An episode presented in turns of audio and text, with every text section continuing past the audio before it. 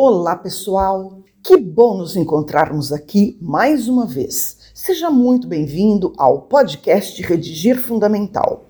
Eu sou Gislaine Buozzi, escritora e professora de redação. No episódio de hoje, em mais um percurso de aprendizagem, vamos fazer algumas considerações bem rápidas a respeito de contos de terror.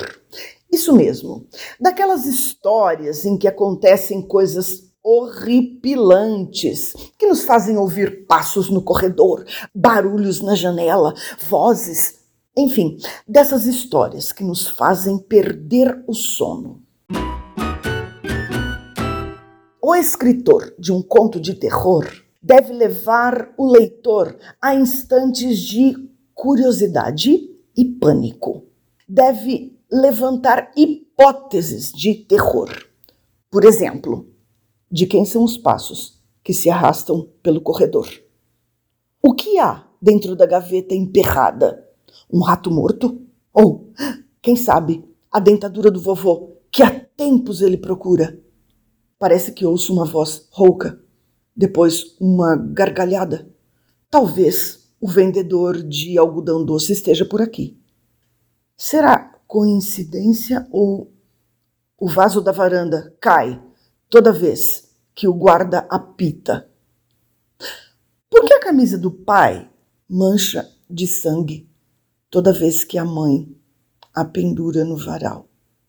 Perceba que essas hipóteses plantadas pelo narrador ao longo do texto sustentam o terror, acendem o interesse e o medo do leitor pelo que há de vir, ou seja, pelo que há de acontecer até o final da história.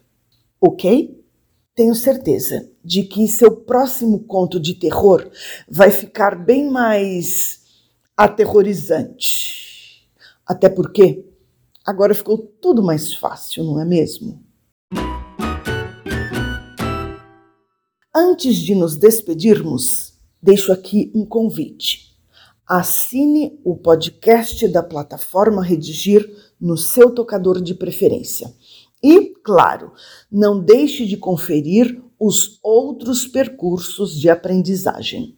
Então é isso, um abraço e até o próximo episódio.